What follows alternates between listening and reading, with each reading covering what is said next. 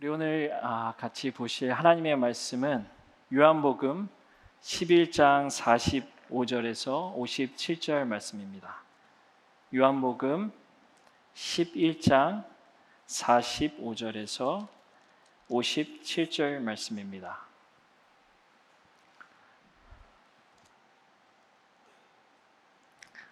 우리 같이 읽도록 하겠습니다. 마리아에게서 와서 예수께서 하신 일을 본 많은 유대인이 그를 믿었으나 그 중에 어떤 자는 바리새인들에게 가서 예수께서 하신 일을 알리니라. 이에 대제사장들과 바리새인들이 공예를 모으고 이르되 이 사람이 많은 표적을 행하니 우리가 어떻게 하겠느냐? 만일 그를 이대로 두면 모든 사람이 그를 믿을 것이요 그리고 로마인들이 와서 우리 땅과 민족을 빼앗아 가리라 하니 그 중에 한 사람 그 해의 대제상인 가야바가 그들에게 말하되 너희가 아무것도 알지 못하는도다. 한 사람이 백성을 위하여 죽어서 온 민족이 망하지 않게 되는 것이 너희에게 유익한 줄을 생각하지 아니하는도다 하였으니 이 말은 스스로 함이 아니요 그의 대제상이므로 예수께서 그 민족을 위하여 하시고 그 민족뿐만 아니라 더진 사나의 자녀를 위하 하나가 되게 하여 위하여 죽으실 것을 미리 말함이더라. 이날로부터 그들이 예수를 죽이려고 모의하니라. 그러므로 예수께서 다시 유대인 가운데 드러나게 다니지 아니하시고 거기를 떠나 빈들 가운데 곳에 에브라임이라는 동네에 가서 제자들과 함께 거기 머무시니라.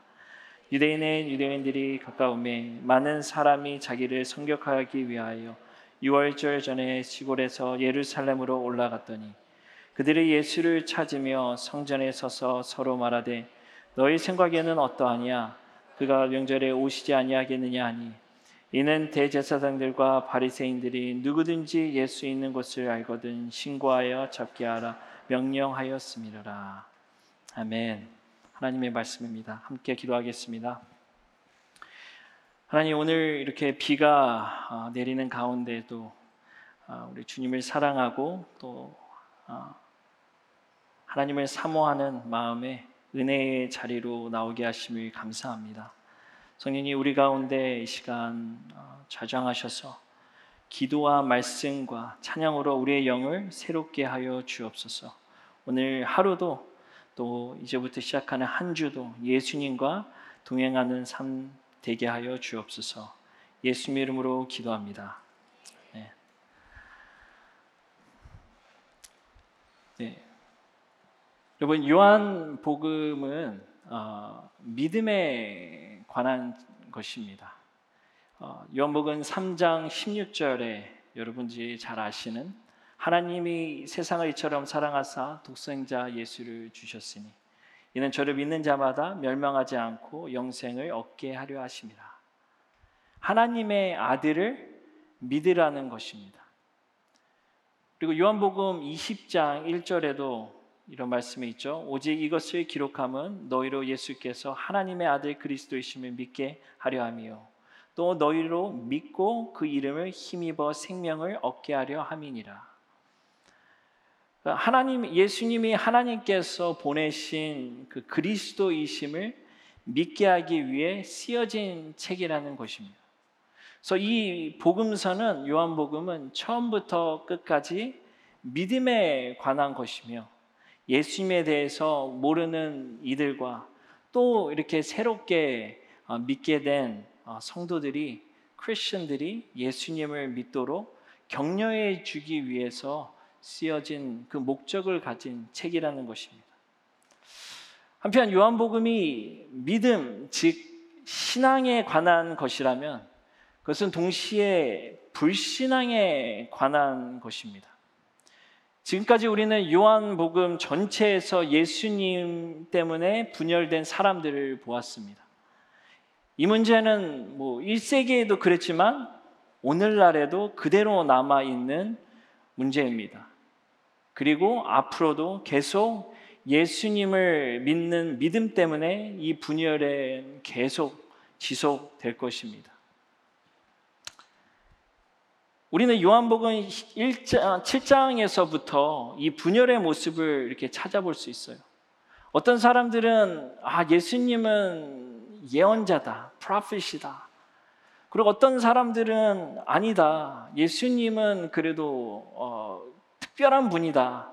하나님이 보내신 메시아가 아니겠느냐라는 사람도 있는가 하면 어, 어떤 사람은 아야 메시아가 갈릴리에서 태어날 수 있나 반박하면서 성경의 그리스도가 다윗의 자손으로부터 나온다고 하지 않았냐 하고 이렇게 의견이 분분한 모습을 우리가 볼 수 있습니다.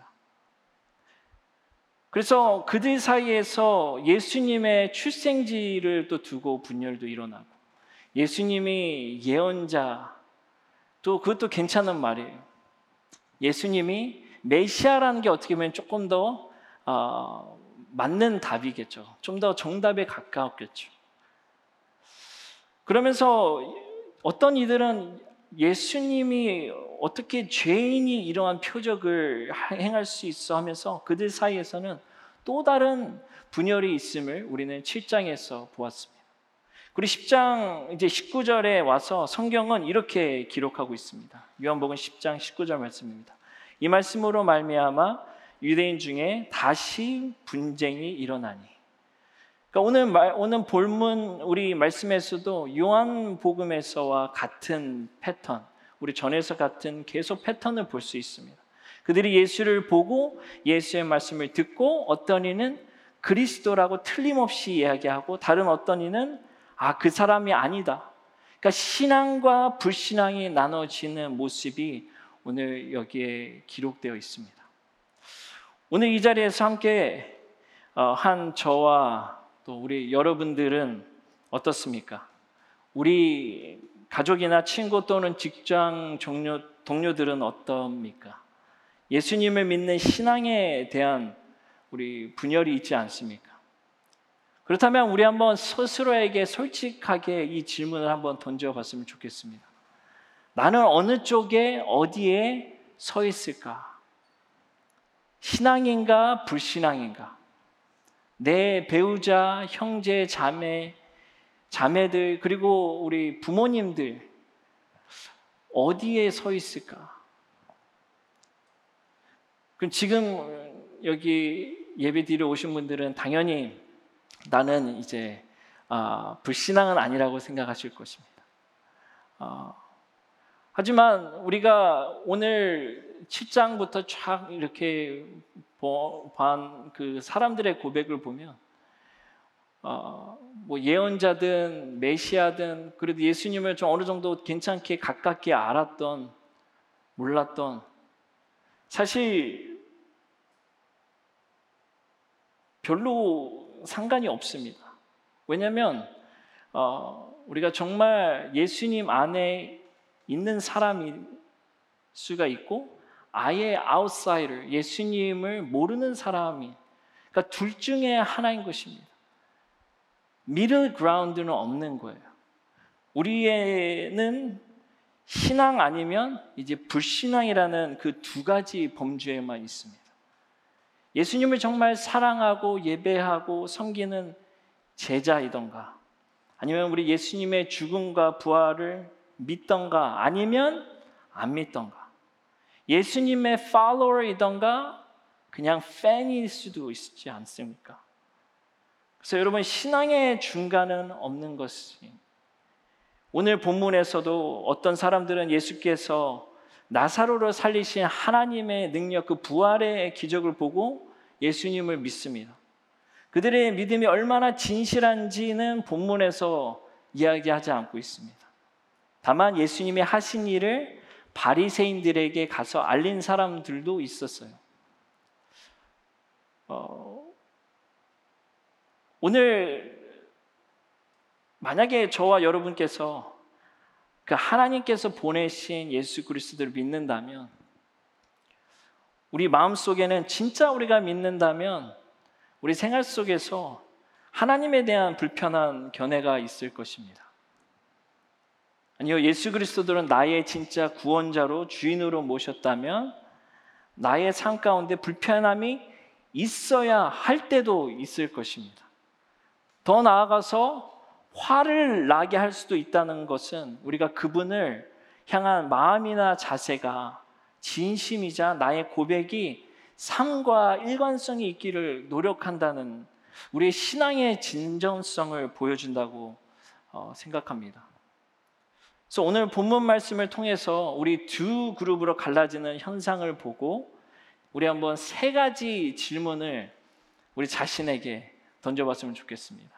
첫 번째는 나는 하나님의 능력, 일하심에 대해 한계를 두지는 않는가? 두 번째로는 나는 예수님께 나의 강팍하게 나의 마음을 강팍하게 하고 있지는 않는가? Harden heart를 갖고 있지 않는가? 세 번째로 나는 불신앙의 어리석음을 생각해 보았는가? 오늘 세 가지 이 질문을 한번 우리에게 던져보면서 같이 말씀을 나눴으면 좋겠습니다. 첫째, 하나님의 능력 일하심에 대해 한계를 두지는 않는가입니다. 오늘 본문에서 분열을 같은 그 사건을 목격한 사람들 사이에서 일어나는 것입니다. 같은 사건을 목격한 사람들이에요. 그래서 마리아에게 와서 예수님께서 하신 그 일 본 많은 유대인들이 그를 믿었으나 어, 오늘 요한복음 11장 45절에서 이야기하죠. 그를 믿었으나 그러니까 나사로의 죽음으로 인해서 마리아를 조문하러 온 그 조문객들, 친척들, 친구들, 동네 사람들이 와서 예수님이 하신 일을 같이 목격했어요. 죽은 사람이 다시 살아나신 것을 같이 본 겁니다.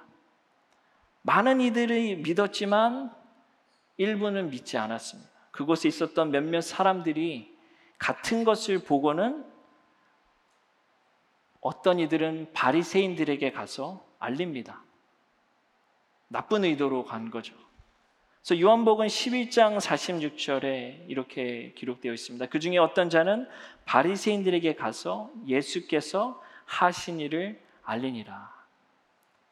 우리도 경험하지 않습니까? 어, 똑같은 가르침을 받고 똑같은 집에서 자라지만 나중에 삶의 방향은 매우 다르다는 것. 그들은 나사로를 본 증인들이었어요. 썩어가는 시체의 냄새까지 맡고 그들은 무덤 앞에 있는 돌을 목격했습니다. 그들은 예수께서 하늘을 향해 손을 드시고 하나님께 기도하는 것을 기도 소리를 들었어요. 예수께서 큰 소리로 나사로야 나오너라 하는 그 소리도 같이 그 라이브에서 현장에서 들었습니다. 그리고 무덤에서 나사로가 터벅터벅 나오는 것까지 목격한 사람들입니다. 같은 시간대, 같은 현장을 목격한 사람들이에요. 사람들이 나사로의 수위를 풀었을 때 그들은 분명히 봤고요. 그들의 두 눈으로 모든 것을 목격을 했습니다. 일부는 믿었지만 다른 일부들은 믿지 않습니다. 그날 그 부활의 사건이 예수님이 하나님이 보내신 메시아라는 것을 믿기에 충분하지 않았던 것입니다. 그래서 그들은 믿지 않았을 뿐만 아니라 나사로의 부활을 통해 예수님을 더 공경에 빠뜨리려고 하죠. 이것이 여러분 불신앙의 현상인 것입니다. 기적을 볼 수는 있지만 여전히 믿지 않는 것. 우린 때때로 나도 성경에서 나온 그런 기적을 보면 예수님을 믿을 수 있을 거야. 하지만 정말 그럴까요? 여러분, 예수님께서 이들에게 얼마나 많은 표적들을 보여준지 아세요? 그래도 믿지 않았어요. 하물며 죽은 사람이 다시 살아나는 것을 봤는데도 믿지 않아요.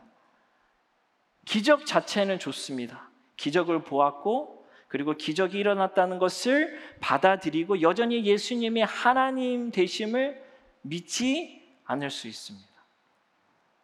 여기 본문에는 그들이 본 것을 의심했다는 말은 없어요. 그들이 바리새인들에게 가서 뭐라고 이야기합니까? 그들이 본 것은 아 이거 다 짜고 친 거예요. 마술이에요. 그렇게 말하지 않아요. 그들은 그들이 본 부활 사건을 그대로 보고 보고합니다. 그대로 리포트해요. 그리고 공회 즉 산헤드린도 예수님이 많은 표적을 행했다는 것을 오늘 요한복음 11장 47절에서 48절에서 인정을 합니다. 한번 읽어보겠습니다. 예 대제사장들과 바리새인들이 공의를 모으고 이르되 이 사람이 많은 표적을 행하니 우리가 어떻게 하겠느냐 반일 그대를 그대로 두며 모든 사람이 그를 믿을 것이요. 그러니까 그들은 아마 오병이어 사건과 더불어 예수님께서 이루었던 다른 표적들을 잘 알고 있었을 거예요.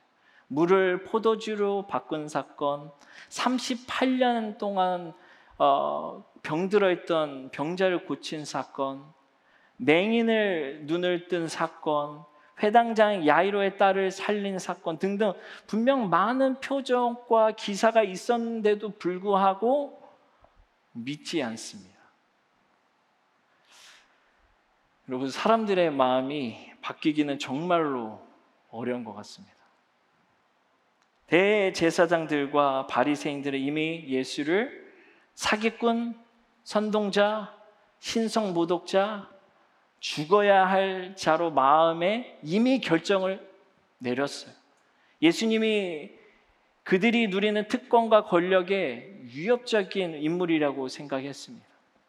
그들은 예수님에 대해 판단을 했고 예수님이 하나님의 말씀을 가르치고 병을 고치시고 죄인과 세리의 친구가 돼서 주시는 모든 그런 아름다운 일들이 이들에게는 아무 의미가 없습니다.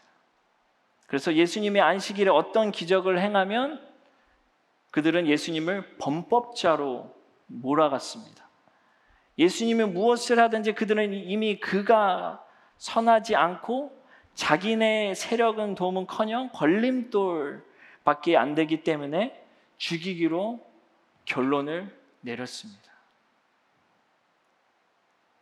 그러니까 우리도 어쩔 때는 오늘 이 자리에 올 때도 내가 경험한 범위 안에 그리고 내가 아는 내가 들은 그 범위 안에서 하나님 능력, 우리가 하나님 대신 예수님을 이렇게 제안하는 있지 않나 싶습니다.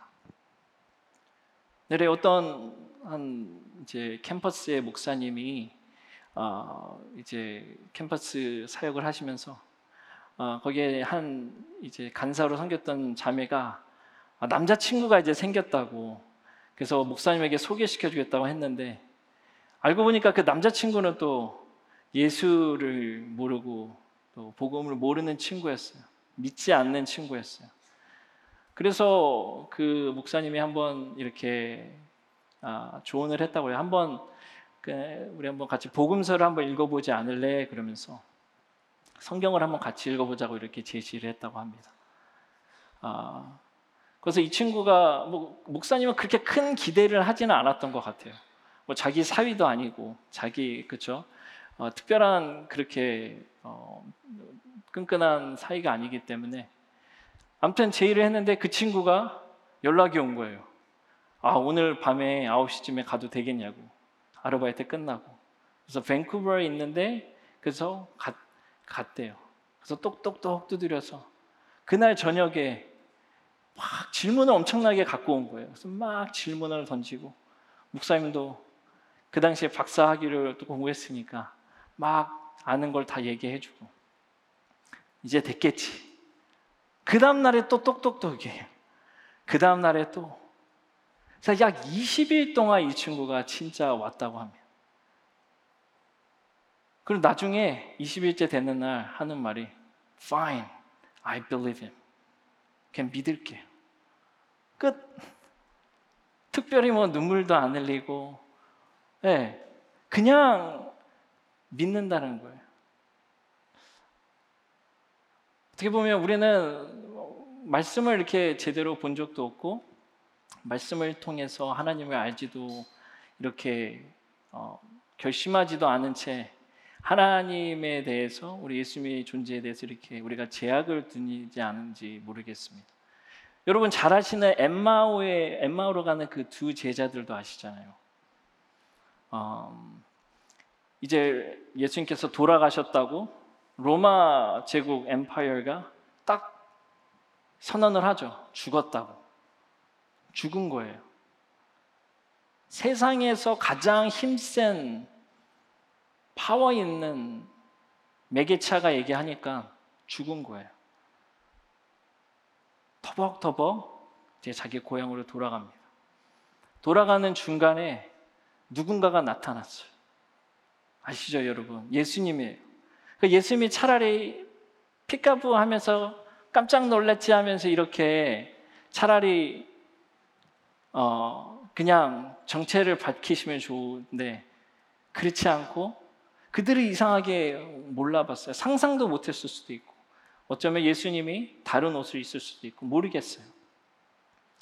하지만 분명한 것은 그들이 예수님을 못 알아봤다는 거예요.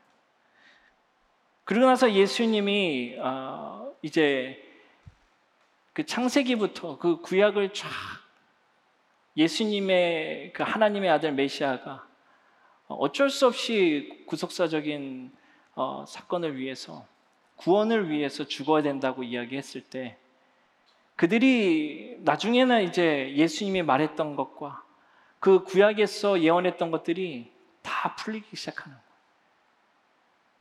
그러면서 그들이 25절에서 어, 27절에 이런 말을 합니다. 이르시되 미련하고 선지자들이 말한 모든 것을 마음에 더디 믿는 자들이요. 예수님이 이렇게 얘기하여 그리스도가 이런 고난을 받고 자기의 영광에 들어갈 것이 아니냐 하시고 이에 모세와 모든 선지자의 글로 시작하여 모든 성경에 쓴 바 자기에 관한 것을 자세히 설명하시니라. 그러니까 어떻게 됐어요? 그들의 눈이 밝아져 그인 줄 알아보더니 예수는 그들에게 보이지 아니하시는지라. 그들이 서로 말하되 길에서 우리에게 말씀하시고 우리에게 성경을 풀어 주실 때 우리 속에서 마음이 뜨겁지 아니하더냐. 그러니까 예수님께서 창세기부터 요한계시과 같이 처음부터 끝까지 쫙 풀어 주시니까 그들의 마음에 뜨거운 그 성령님의 역사하심이 있는 거예요. 혹시 우리가 하나님을 제약하고 있고 내가 아는 범주 안에서 계약하고 있다면 우리가 우리 하나님한테 한번 말씀을 읽기 전에 성령님의 도움을 청했으면 좋겠습니다. 성령님 우리의 마음의 눈을 여셔서 우리가 말씀을 볼 때 우리의 마음을 뜨겁게 하여 주시옵소서. 그래서 우리의 마음의 눈을 여셔서 우리가 하나님이 진짜 누구인지 우리를 알게 하여 주시옵소서. 그리고 사실 여러 가지 우리가 물어봐야 됩니다. 나중에 요한복음 20장에서 베드로도 그 마리아와 여인들이 먼저 예수님을 발견하고 들어가서 살펴보잖아요. 거기서 나온 헬라어가 익세민 한다는 거예요. 거기서 살펴본다는 거예요. 베드로가 그냥 듣고 믿지 않았습니다. 거기에 대해서 살펴보고 어떻게 보면 진짜 조사할 정도로 정말 예수님의 이 부활 사건이 진짜인가? 그렇게 할 때 우리가 나중에 우리의 신앙에서 마치 내가 모든 것을 믿고 있다고 착각하지 않고 정말 우리가 어려운 일을 만났을 때 정말 하나님이 누구신지 우리가 제한하지 않는 우리가 됐으면 좋겠습니다. 그런가 하면 두 번째로 예수님에 대해 내 마음을 강팍하게 했나라는 우리가 질문을 한번 던졌으면 좋겠습니다. 언제 우리의 마음이 강팍해집니까? 권력, 또 돈, 쾌락을 유지하기 위해 즐기고 또 그것을 지키고자 했을 때 마음이 광팍해지는 것입니다. 즉 하나님이 아닌 내가 무엇이든지 컨트롤 하려고 할 때 마음이 강팍해집니다. 오늘 본문 47절은 대제사장들과 그 바리새인들이 공예를 모으고 어떻게 하면 어, 예수를 어떻게 해야 될까에 대해서 대책을 세우고 있어요. 그리고 48절에 공예, 공예를 모은 이유에 대해서 나옵니다. 그 예수님의 이러한 기, 기적들을 계속 일으킨다면 사람들이 예수를 야, 믿고 예수님을 쫓아가지 않을까. 그리고 결국에 로마인들이 그들의 땅과 민족을 빼앗아 갈까봐 그 걱정을 하고 있는 모습입니다. 그래서 예수님의 존재 자체가 그들의 지위와 특권을 위협하기 때문에 예수님을 가만히 두면 안 된다고 생각이 든 거예요. 그 사내들의 어, 공예는 유대에서 가장 높은 임법, 그러니까, 어, 죄송합니다. 입법 및 사법 기관이었습니다. 그래서 로마의 통치 아래 있었던 이스라엘에게 법적 조치를 취할 권한이 없었기 때문에 그런 사법 어, 기관이 또 필요했던 것이죠. 하지만 로마는 이제 사제들로 구성된 공회에 그 유대 민족의 종교와 정치적 문제에 대한 권한을 주었기 때문에 대제사장들과 바리새인들이 공로로 공회로 이렇게 모일 수 있었습니다. 바리새인과 대제사장은 유대인 중 최상 위에 있는 권력자들입니다. 그런 그들이 이제 예수님이 이 모든 것을 뒤엎을 수 있는 사람인 것을 알았기 때문에 그들에게 예수님의 그 위협이 느껴졌을 것입니다. 하지만 예수님은 정치 혁명가가 아니에요. 그들이 가지고 있는 시스템을 뒤엎으라고 하는 것이 아니라 그들의 태도와 상황을 뒤엎으라고 오신 것입니다. 그렇다면 그리스도 예수를 향한 저와 여러분의 마음은 어떻습니까? 우리의 마음의 태도는 어떻습니까? 심령이 가난한 모습입니까? 아니면 그렇지 않은 교만한 모습입니까? 이사야서 6장 8절에서 13절을 우리 같이 한번 읽어봤으면 좋겠습니다. 여기에서 우리의 마음의 상태에서 잘 이야기하고 있어요. 같이 한번 읽겠습니다. 시작.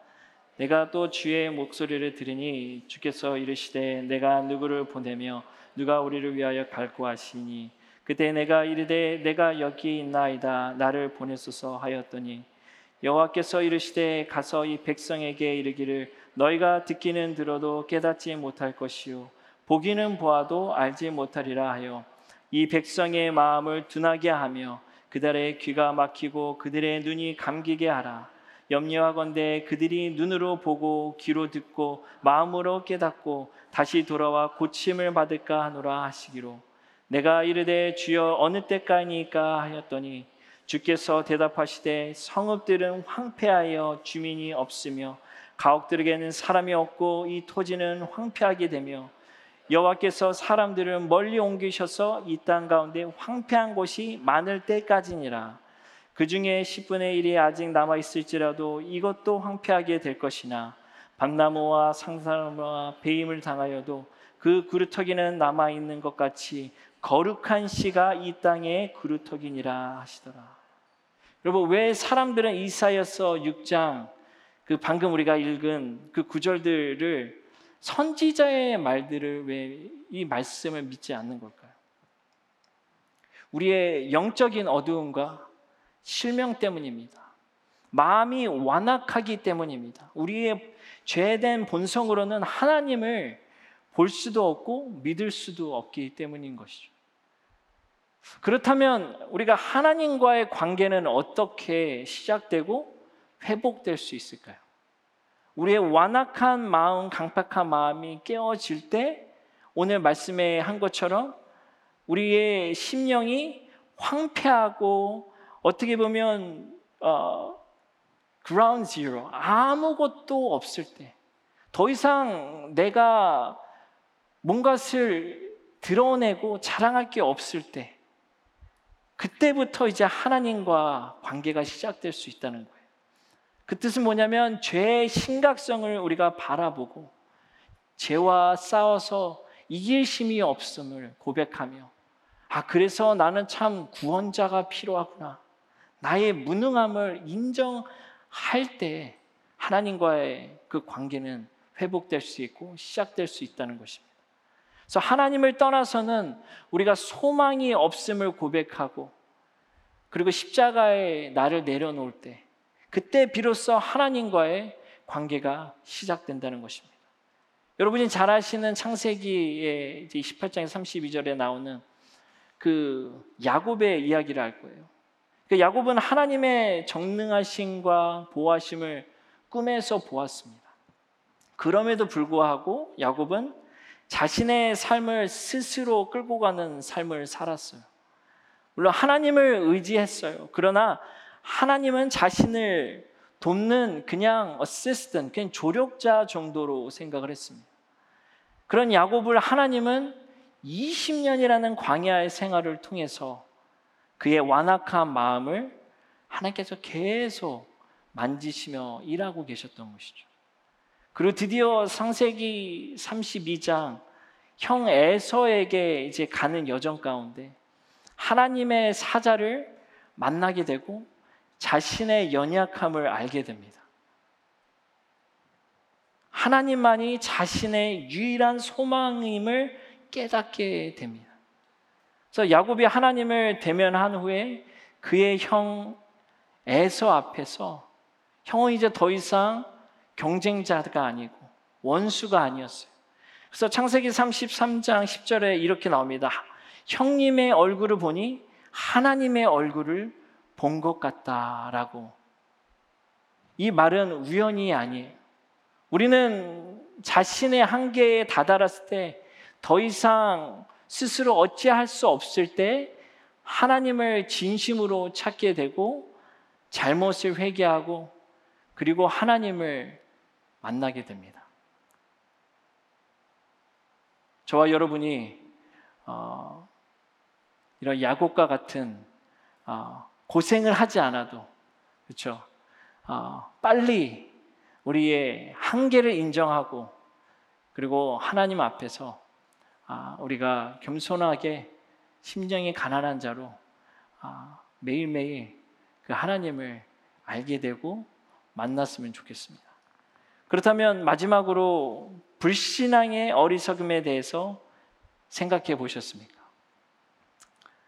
50절 대제사장 가야바는 산에 들인 공예원들에게 오늘 선언합니다. 아, 요한복음 11장 50절 말씀입니다. 함께 읽도록 하겠습니다. 한 사람이 백성을 위하여 죽어서 온 민족이 망하게 되지 않는 것이 너희에게 유익한 줄을 생각하지 아니한도다 하였으니 유대 민족이 다치지 않도록 하기 위해서 예수 한 사람을 이제 희생시켜야 된다는 것입니다. 그것을 주장하는 거예요. 이 한 사람을 죽여서 민족을 구해야 한다는 그 대사장, 대제사장의 그게 논리입니다. 근데 한번 보세요, 여러분. 51절과 52절 말씀에 보면 어, 이렇게 나옵니다. 한번 같이 읽도록 하겠습니다. 시작. 이 말은 스스로 함이 아니요 그의 대제상이므로 예수께서 그 민족을 위하시고 또 그 민족만 위한 뿐 아니라 흩어진 하나님의 자녀를 모아 하나가 되게 하기 위하여 죽으실 것을 미리 말함이로라. 그러니까 하나님이 처음부터 계획하셨던 일을 예언한 내용이 너무도 여기 이렇게 정확하게 나와 있습니다. 그러니까 유대교 선, 성전 체제에서 그 속죄 제사는요, 여러분 아시다시피 제사장들이 이렇게 드리는 것이에요. 근데 특히 1년에 두 번 있는 대구속의 날에는 유대 민족 전체의 죄를 씻기 위해서 대제사장, 속죄 제물의 피를 가지고 그 대제사장이 지성소로 이렇게 들어가서 제사를 드리는 것. 그런데 대제사장 가야바가 온 민족을 구출하기 위해 그 제물로 예수를 바치겠다고 어떻게 보면 선언하는 것입니다. 근데 가야바는요, 예수님의 죽음에 대한 깊은 의미를 알지도 못하고 순전히 정치 논리로 이 말을 어, 하고 있는 거예요. 그래서 로마인들이 예수의 메시아 그 운동을 막아서면 유대 민족이 아 다치게 될 수도 있다고 생각했고 그 이후로 운동의 주동자인 예수를 없애고 민족을 살려야 한다는 그러한 정치적 논리를 펼친 것입니다. 그런데 이제 신학적 우리의 관점으로 보면요.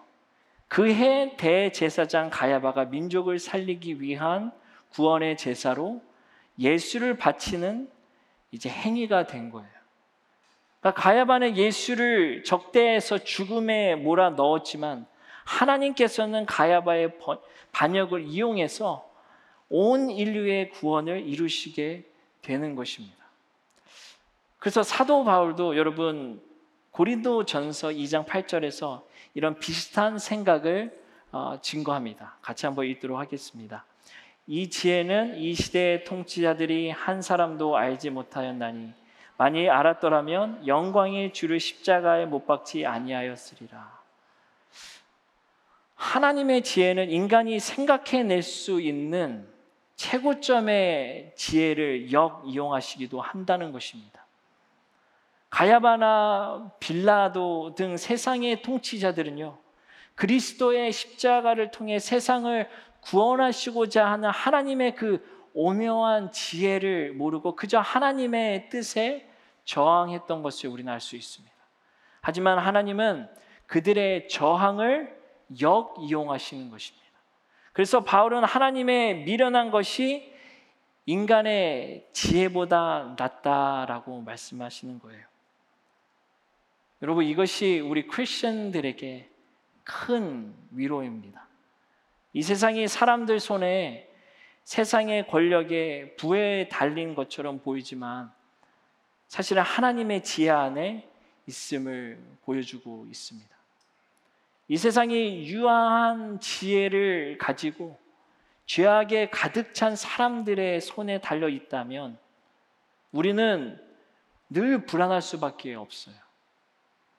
하지만 창조주 하나님이 이 세상을 지탱하고 계시고 때로는 인간의 불의와 거짓을 이용하셔서 진리와 의로 다시 세우시고 계신다는 사실이 여러분 참 어, 위로되지 않습니까?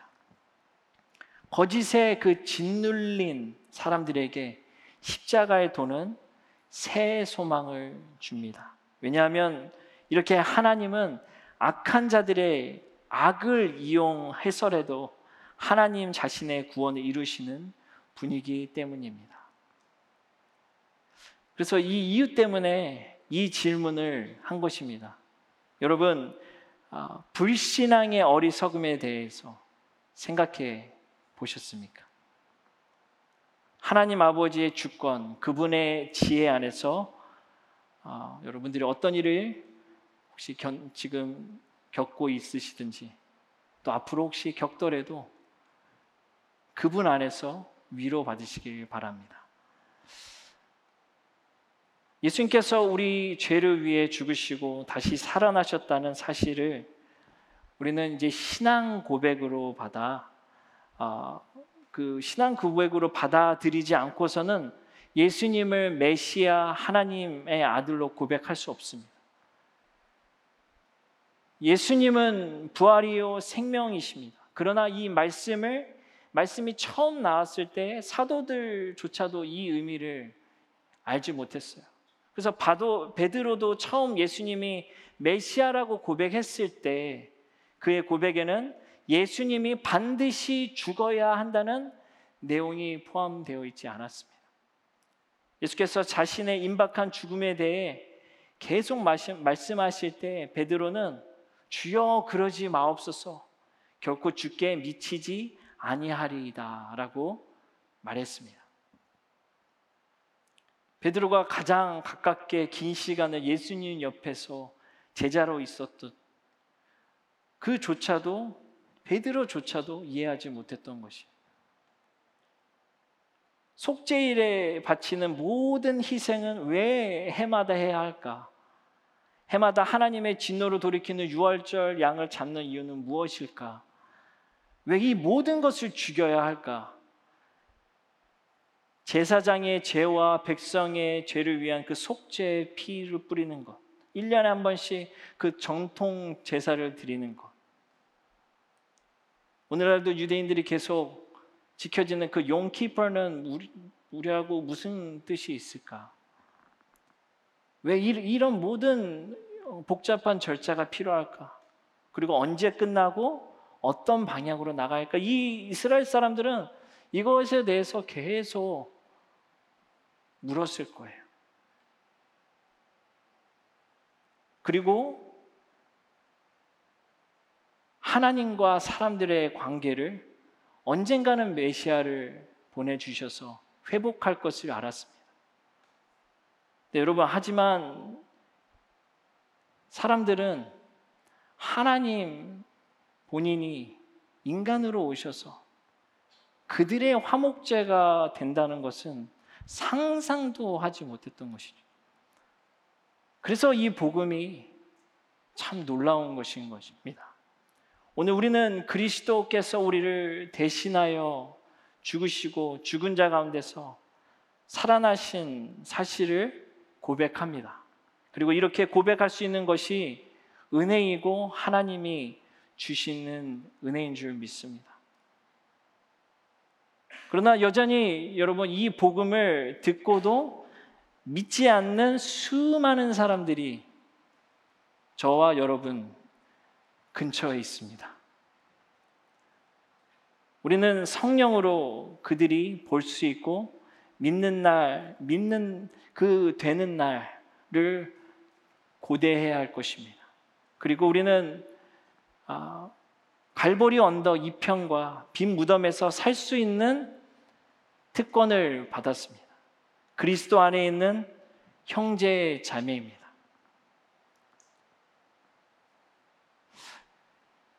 제, 제 저랑 같이 미국에서 함께 공부했던 그 인디아에서 온 친구가 있어요. 인도에서 온 친구가. 그 친구가 어, 떻게 해서 너는 신학교를 오게 됐어? 물어보니까 어, 본인 나라에서는 어, 이제 그 힌두이즘 어떻게 힌두이즘이 크리스천티 기독교 그 역사보다 훨씬 더 길죠. 어, 근데 이제 자기네 나라에서 항상 코끼리나 그, 그 힌두이즘을 이렇게 상징하는 그런 보석 같은 어, 멋있는 것들이 이제 항상 이렇게 어, 우상으로 섬기고 절하고 항상 그게 이제 어, 너무 당연하고 당연히 신이니까 멋진 보석으로 잘 감싸줘야 되는데 근데 어느 날 예수 그 십자가를 보게 되는데 예수님이 발가벗고 이렇게 달려 있다는 야, 저 신은 참 주책이다. 왜 신이라면서 저기에 저렇게 달려 있을까? 그 호기심 때문에 그 신학교까지 오고 예수님을 만나게 되었다는 것입니다. 아, 여러분, 오늘 우리가 믿지 않는 사람들, 신앙인들과 불신앙인들에서 한번 생각해 봤습니다. 어쩌면 우리 삶 어떤 영역 가운데 우리가 오늘 던진 그 세 가지 질문이 걸릴 수도 있을 것입니다.